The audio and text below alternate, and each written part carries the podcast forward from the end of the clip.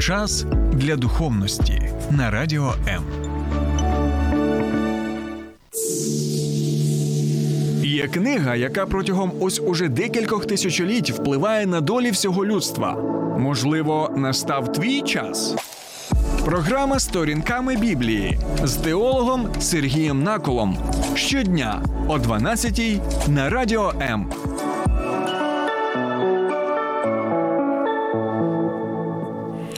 Вітаю, друзі! Христос Воскрес, воістину Воскрес. Протягом цього тижня у нас була серія програм, присвячених саме Воскресінню Ісуса Христа, і ми розглядали різноманітні біблійні тексти, які нам розповідають про цю реальну буквальну подію. А саме, що Ісус Христос був страчений на Христі, Він був похований. Так і на третій день, згідно писання, він воскрес реально, буквально тілесно з мертвих. От саме тому християни усього світу 9 квітня святкували саме Великодень. Так а також в нашій країні частина християн також буде це робити вже ось трошечки залишилися в неділю, тобто 16 квітня. І наша сьогоднішня програма буде також присвячена цим подіям. А саме ми будемо сьогодні розмірковувати, а чи дійсно Ісус Воскрес з мертвих, так чи можемо ми впевнено це казати, чи можемо ми дійсно. Сказати, що я не просто вірю, що він нібито воскрес, а що він конкретно Воскрес. І ось чому саме я і вірю Ісусу Христу, ось чому я слідую за ним, і ось чому для мене Біблія це є саме Боже Слово, яке було корисним і є корисним і зараз. Тому, друзі, Сьогодні ми будемо розглядати такі, знаєте, поширені аргументи проти тілесного Воскресіння Христа, і також будемо розглядати деякі ваші запитання саме на цю тему. Тому я запрошую усіх вас долучатися до мого ефіра на двох сторінках. Так, на Фейсбуці це сторінками Біблії. Так, ви можете знайти, якщо ви ще не знаєте, де ця програма знаходиться на Фейсбуці. А також моя персональна. Сторінка на Фейсбуці Сергій Накол, будь ласка, можете підписуватися на мене. Або ще трошечки є місця для того, щоб стати моїми друзями на Фейсбуці. Ну і звичайно, звичайно, запрошую вас і на Ютуб, бо там є. Канал Сергій Накул сторінками Біблії, на якому ви можете знайти усі ці програми. А там дійсно ми розглядаємо різноманітні питання, пов'язані саме з Біблією, і яким це чином пов'язано із нашим сучасним життям. Так тому, будь ласка, заради навіть цікавості можете завітати, перевірити, що ж там я таке розповідаю, і можливо у вас виникне бажання саме підписатися, так і ще й і долучатися до обговорення різноманітних запитань. А може навіть ваші коментарі ми будемо е, також і зачитувати в наших прямих етерах. Добре, друзі, і ще один момент, на який я хотів звернути увагу. Якщо ви в Києві або Київській області, і у вас є радіоприймачі, а у вас вони є, так то тоді налаштовуйте їх на хвилю 89,4 FM, ем, бо це радіо М. І з понеділка по п'ятницю ви можете слухати в прямому етері о 12 годині мою програму сторінками Біблії, а також протягом доби є можливість і слухати різноманітні, корисні, надихаючі програми моїх колег з радіо М. Тому, як то кажуть, welcome, ласкаво просимо. Що ж, думаю, зараз зробимо невеличку паузу, після якої будемо і розглядати поширені аргументи проти тілесного Воскресіння Ісуса Христа.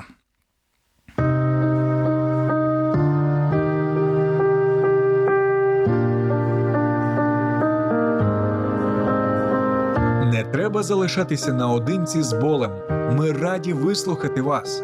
Вам важко на душі? Зателефонуйте нам. Ми розділимо ваш біль. Не тримайте у собі важкий тягар. Безкоштовна лінія довіри по всій території України 0 800 50 77 50 А також чекаємо вас на сайті довіра.онлайн. Ну що, друзі, Христос Воскрес? Воістину Воскрес. Чи дійсно ми можемо в це е, вірити? Так? І першим ось таким аргументом проти тілесного Воскресіння Ісуса Христа є, і зазвичай я часто це чую, що люди кажуть: ну, а як взагалі в це можна повірити? Невже ми не знаємо, що мертве тіло воно розкладається, так? І що клітини мозку вони також не відновлюються. І наука, та й наш власний досвід, він е, показує, що ну, дійсно, друзі, ну, мертве тіло є мертве тіло. Є навіть е, книжки або програми, які розповідають, як розкладається тіло. Це неприємно, і бачити ти це не бажаєш, особливо під час війни, але минає час, і від тіла залишаються лише кістки. А у деяких випадках і нічого взагалі не залишається, особливо якщо людина була знищена вогнем, наприклад, так, і там взагалі один попіл. Тобто, ну треба ж мати якийсь там розум, так, якусь логіку базову треба ж мати, щоб ну, розуміти, що як можна відновити після цього знову людину і не просто там його відновити, а щоб це була саме та людина, яка померла, цілісна особистість з розумом, так, зі спогадами, з почуттями тощо, саме та людина, яку ми знали. І це все зрозуміло, так, друзі. І, до речі, християнство жодним чином не проти науки. Я нагадую, у нас є декілька навіть програм на цю тему, що одним з чинників розвитку науки в тому вигляді, якому ми маємо зараз, це було саме християнство. Так, для багатьох це таке, знаєте, шокуюче відкриття, але це так. Саме християни. Не не лише християни, звичайно, а саме християни і в християнському середовищі завдяки передумовам біблійним, яких дотримувалися християни, і почалася розвиватися саме е, наука. Так і чому саме я трошечки скажу це, тому що є е, декілька таких фундаментальних передумов. Е, біблійних богословських передумов в християнстві, які і спонукали людей до розвитку науки, і те, що ми маємо, великий внесок зробили саме в християнському контексті цивілізації на заході. Хоча і в ісламському світі також розвиток науки був, і звичайно, передумови для розвитку науки були і в язичницькому середовищу, так ще в античні часи. Але те, що ми маємо, це саме доробок в більшій е, мірі, саме християнство. То два чинника головні дві передумови.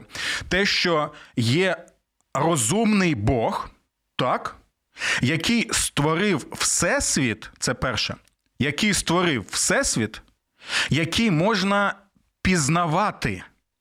Так? І друга передумова. Він створив істоту людину зі здатністю пізнавати цей всесвіт. І ось дивіться тепер, це все доволі логічно і послідовно, так? Бо якщо є розумний творець, а не просто, знаєте, там якась сила невідома, щось там таке, або всесвіт це якесь божество. Ні, ні, ні, ні. Радикальна, безкомпромісна звістка біблійне християнство саме в тому, що Бог є особистість, так, і Бог розумний. Тому завдяки цьому він створює всесвіт, який можна розуміти і пізнавати, і людину за своїм образом і подобою, так, яка також може пізнавати цей всесвіт, дізнаватися про нього. І ось чому людство увесь час намагається Дізнаватися більше і більше не лише про нашу землю, а про і планети інші, там про Марс, про місяць, там про Венеру тощо. І тому ми плануємо там навіть ці експедиції різноманітні, да, так, щоб поширювати, поширювати своє знання і поширюватися також і у всесвіті, який Бог для нас створив. Тому, друзі, все це зрозуміло, і звичайно, християни е, чудово розуміють і усвідомлюють і в Біблії про це багато написано написано про те, що мертва людина це мертва людина, так і що дійсно вона розкладається. Більше того, одним з аргументів сестри Лазаря, друга Ісуса, який помер щоб не відчиняли гробницю, так що вона каже: Господи, з одного боку, вона, до речі, вірила в Воскресіння тіл. Для неї це не було проблема, вона очікувала цього. А, Але вона усвідомлює, так що Господи, е, ну там ткне вже так, розкладається тіло, не, не треба цього робити. так? Тобто, все це усвідомлення є. То чому тоді а, християни усе ж таки можуть вірити в те, що ось навіть коли попіл залишається від людини, ми усе ж таки сподіваємося, віримо, так і впевнені навіть в тому, що знову Бог відновить цю людину. Як він це зробив з нашим Господом Ісусом Христом? Перша передумова, друзі, важлива, так? Вона в наступному. Ми навіть це сповідуємо в апостольському символі віри і в нашому контексті православному, там греко-католицькому, католицькому, до якого відносять себе багато українців. Так е, ви знаєте цей символ віри, апостольський символ віри або е, нікейсько константинопольський символ віри. Там ми читаємо наступне.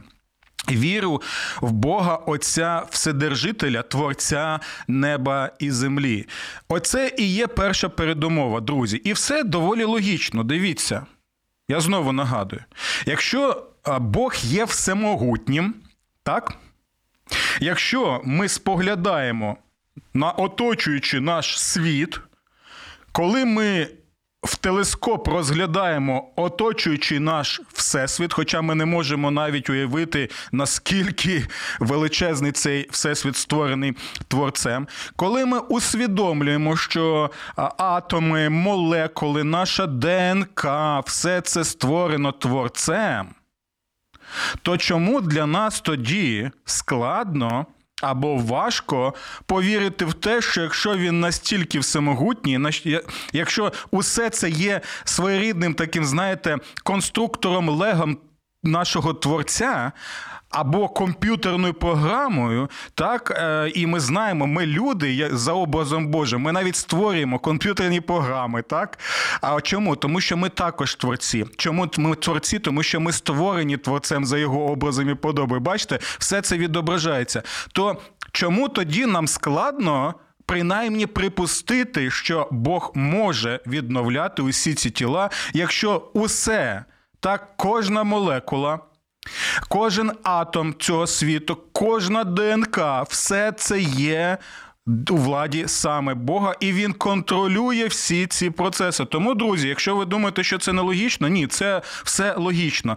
Лише е, потрібно дійсно дотримуватися ось цієї першої передумови, що є творець, він всемогутній, і він здатний таким чином все це робити. Тому, друзі, для мене взагалі проблем нема, і все це я ще раз кажу логічно. А знаєте, чому логічно? Тому що цей розум, який в нас є, мозок, який в нас є. Він саме створений творцем. І е, саме тому, що є творець, який логічно мислить, тому і ми можемо логічно мислити. Не завжди, звичайно, так, але це відбувається. І те, що ми логічно мислимо, це також є одним з таких, знаєте, ну не доказів можна сказати, а свідчень того, що існує саме е, такий розумний логічний творець, і який в той в той же час є і всемогутнім творцем. Напишіть, будь ласка, що ви думаєте стосовно цього. До речі, до речі, ще хочу нагадати один момент доволі цікавий.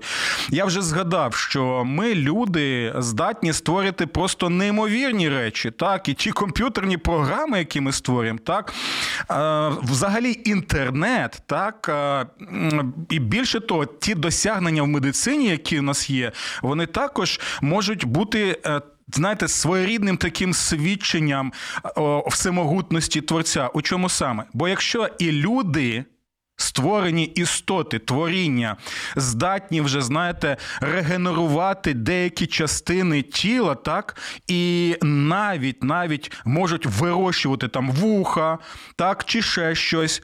Вже на цьому етапі нашого цивілізаційного розвитку і науки, і техніки, то якщо ми це можемо робити зараз, то що тоді казати про творця, який створив все цей всесвіт? Друзі, просто задумайтесь над цими речами, і я сподіваюся, що таким чином буде набагато легше сприймати все те, що ми читаємо в Біблії. Добре. Давайте тепер що зробимо ще невеличку одну паузу і будемо розглядати інші аргументи, які в нас ще є тут в наявності. Слухай радіо М на fm ем хвилях. Київ 89,4. Запоріжжя 88 та 8. Кременчук 97 і 9. Донецька область, Слов'янськ, Краматорськ 87 та 5 ФМ, ем.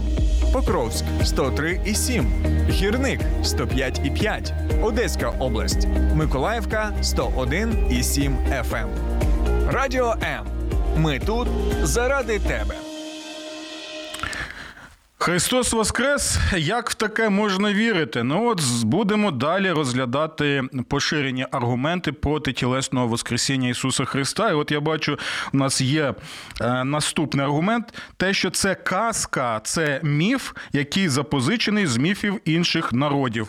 Друзі, це доволі поширена аргументація, але коли починаєш запитувати людей, ви можете хоча б один приклад навести з релігій давнього світу, де навчали б саме про тілесне Воскресіння, те, що Бог став саме справжньою людиною в такому самому тілі, як у нас жив на цій землі зі всіма фізіологічними функціями, які є в тілі людини, помер справжньою смертю як людина на Христі, був похований як справжня людина на Христі, і в той же час воскрес в тому самому тілі. Друзі, де саме в стародавніх релігіях це є? Якщо ви зараз будете посилатися на міф про Озіріса, так е, єгипетського божества, те, що там теж є розповіді про те, що він помирає і воскресає, то друзі. Там нема жодної мови про тілесне воскресіння в часі і просторі. Розумієте, в чому різниця між цими речами? Так, в багатьох релігіях є щось подібне до того, що божество помирає і воскресає, але це пов'язано з чим? З циклом, який є в природі. Тобто. Природа, що вона нібито помирає, Озірис помирає, а тоді знову воскресає таким чином. Тобто, це взагалі не стосується того е, вчення про Воскресіння, яке ми бачимо саме в святому Писанні, особливо в Євангеліях, і також в аргументацію, яку ми знаходимо у апостолів, особливо у апостола Павла. Тому, друзі, це поширена аргументація, але вибачте, ми не можемо цього сказати. І Коли ви кажете, наприклад, що це казка або міф, ну я думаю, що нам нам тоді потрібно побачити різницю між казками, між міфами, а також між тими євангельськими оповіданнями, які в нас є. Чому?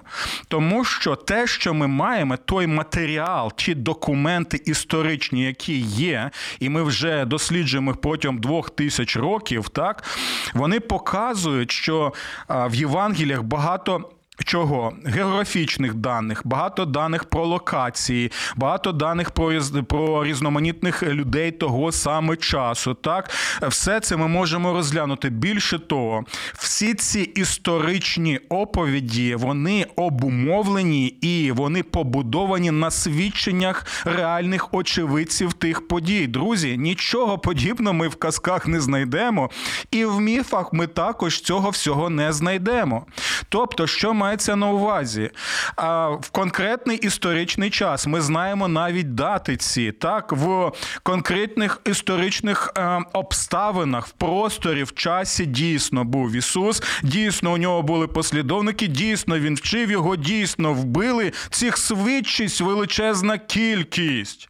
Так, які і записані ось тут. Очевидців було величезна кількість чоловіків і жінок, і на що посилається апостол Павло, до речі, в своїй аргументації, і ми це вже розглядали трошечки в одній з наших програм. І все це записувалося. От, наприклад, Євангелія від Луки. Хто такий був Лука? Лука, до речі, він е, був освіченою людиною, Е, і можна сказати, що він для нас такий своєрідний, можна так сказати, приклад е, інформаційної. Інформаційної гігієни і прикладом того, як потрібно а, мати критичне мислення, досліджувати джерела інформації, а не постити усякі там фейки або а, новини, так які.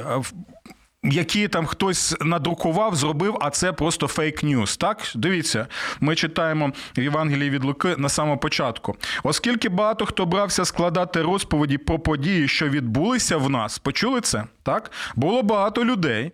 Не лише Лука, а в ті часи про, про події конкретні, бо були очевидці, реальні люди. Все це пов'язане з цими речами. Це не, це не може бути міфом. Міфи так не складаються, казки так не складаються. Коли читаєш Євангелія від Луки і, наприклад, далі його другу книгу Дії святих апостолів, ти просто.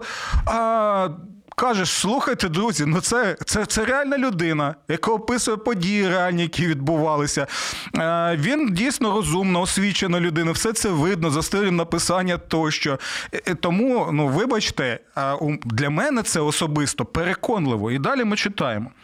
І як про події, що відбулися в нас, і як нам передали їх ті, які із самого початку були очевидцями і служителями слова. Почули це? Тобто були очевидці, були а, ті, хто бачив Ісуса і мертвим, а далі вже воскреслим живим. Цих людей сотні або тисячі. З ними можна було ще зустрітися, і е, треба було записувати це все. Так з одного боку, вони розповідали це іншим людям, а інші люди розповідали ще іншим людям. Так, але чому важливо було записувати? Тому що очевидці або їх страчували, знищували фізично за свідчення про Ісуса Христа, або вони помирали, тому потрібно було записати це. Для чого? Для того, щоб ми зараз з вами вже а, дві тисячі років по тому могли зараз читати це і казати, так, це саме опис тих подій, які реально відбувалися, і люди навіть своє життя віддавали за це. Так, ну нібито ж розумні люди, нібито і усвідомлюють, е, що таке смерть, але незважаючи ні на що, вони навіть помирали, так е, піддавалися переслідуванням, тортурам за те, що вони казали, Ісус помер за гріхи наші, був похований і воскрес на третій день згідно писання. Реально, буквально тілесно. Ось чому вони також впевнені, що ті, хто з Христом, вони також будуть. В, в оновлених тілах на оновленій цій землі і далі насолоджуватися цим світом, який дав їм творець, і мати спілкування з цим творцем. Але далі, ми читаємо, ось чому це важливо. То задумав і я. Дослідивши пильно все від початку, і, до речі, тут навіть використовується слово, яке використовують для опису слідчого, який щось досліджує, тобто розглядає усі факти, які є в наявності з різних боків. І цей слідчий він що? Він е, також спілкується з е, різними очевидцями, свідками цих подій, щоб скласти конкретну картину. От бачите, наскільки все доволі серйозно. То задумав і я, дослідивши пильно, він не каже, просто повірте мені все, або не розповідає там в формі казки або міфу. Ні, реальна людина людина зустрічається з реальними людьми, які розповідають йому про реальні події. Він це все ретельно досліджує, а не просто так, знаєте, там е, як у нас буває, щось побачив, якусь сенсаційну новину, бац, зробив перепост на Фейсбуці там або в інших соцмережах, і все, навіть не думаєш ні про що. Слухайте, Біблія нас, до речі, навчає не сліпої віри. Сліпу віру Біблія засуджує.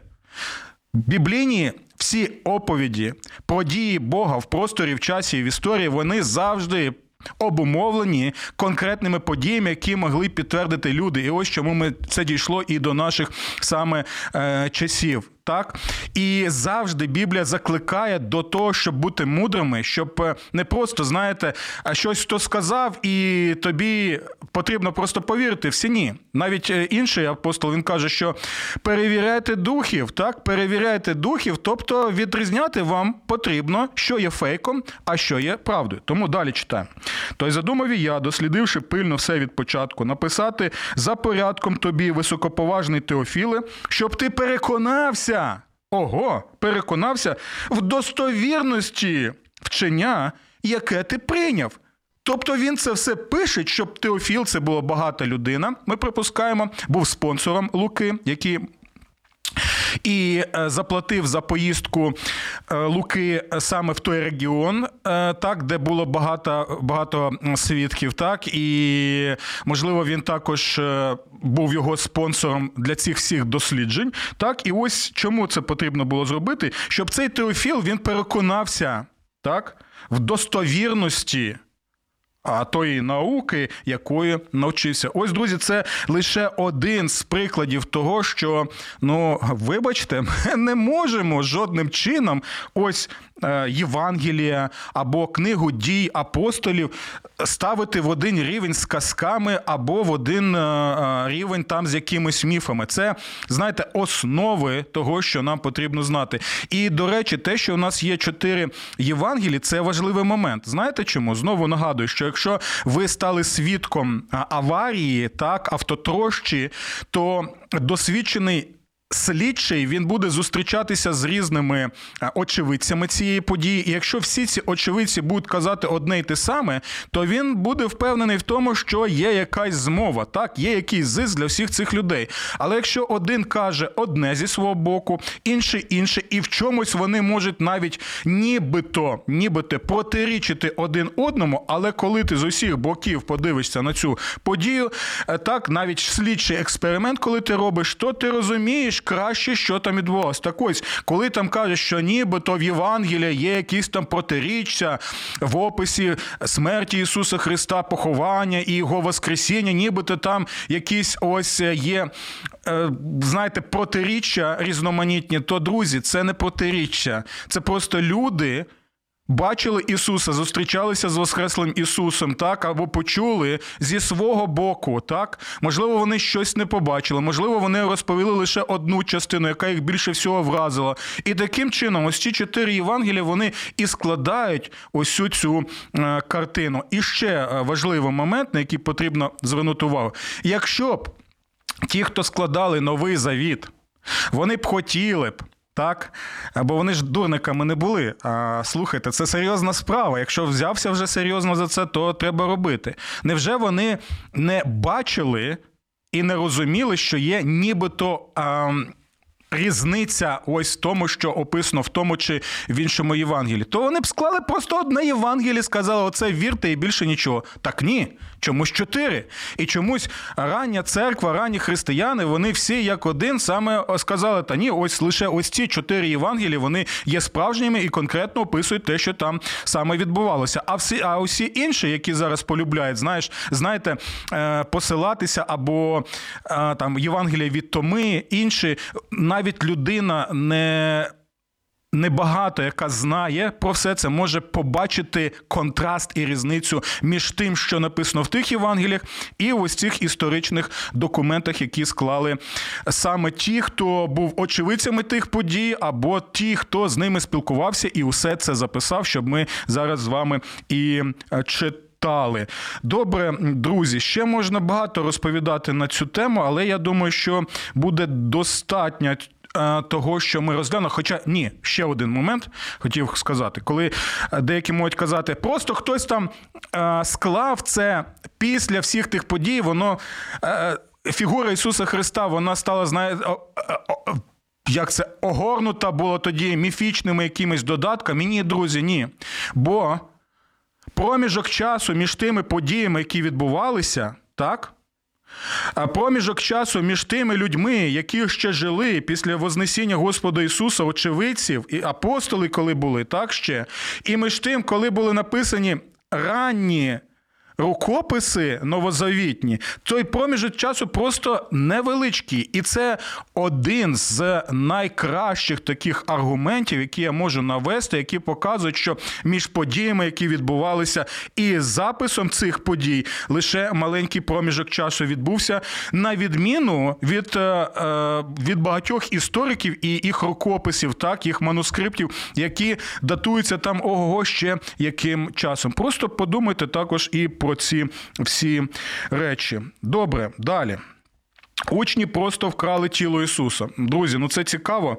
Давайте ну, припустимо, що дійсно вони вкрали тіло Ісуса. Навіщо їм це було робити? Навіщо їм це було робити?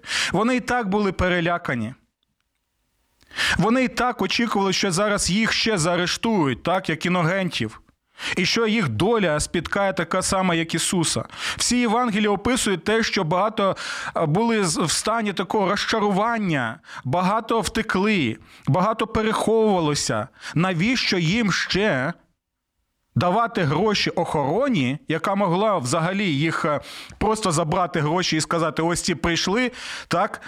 Е, прийшли, щоб забрати тіло Ісуса, так? Або нібито там е, спали всі ті воїни, які стояли біля цієї гробниці Ісуса. Навіщо їм все це робити? Навіщо їм далі ховати десь тіло Ісуса і всіх запевняти в тому, що нібито Він воскрес з мертвих?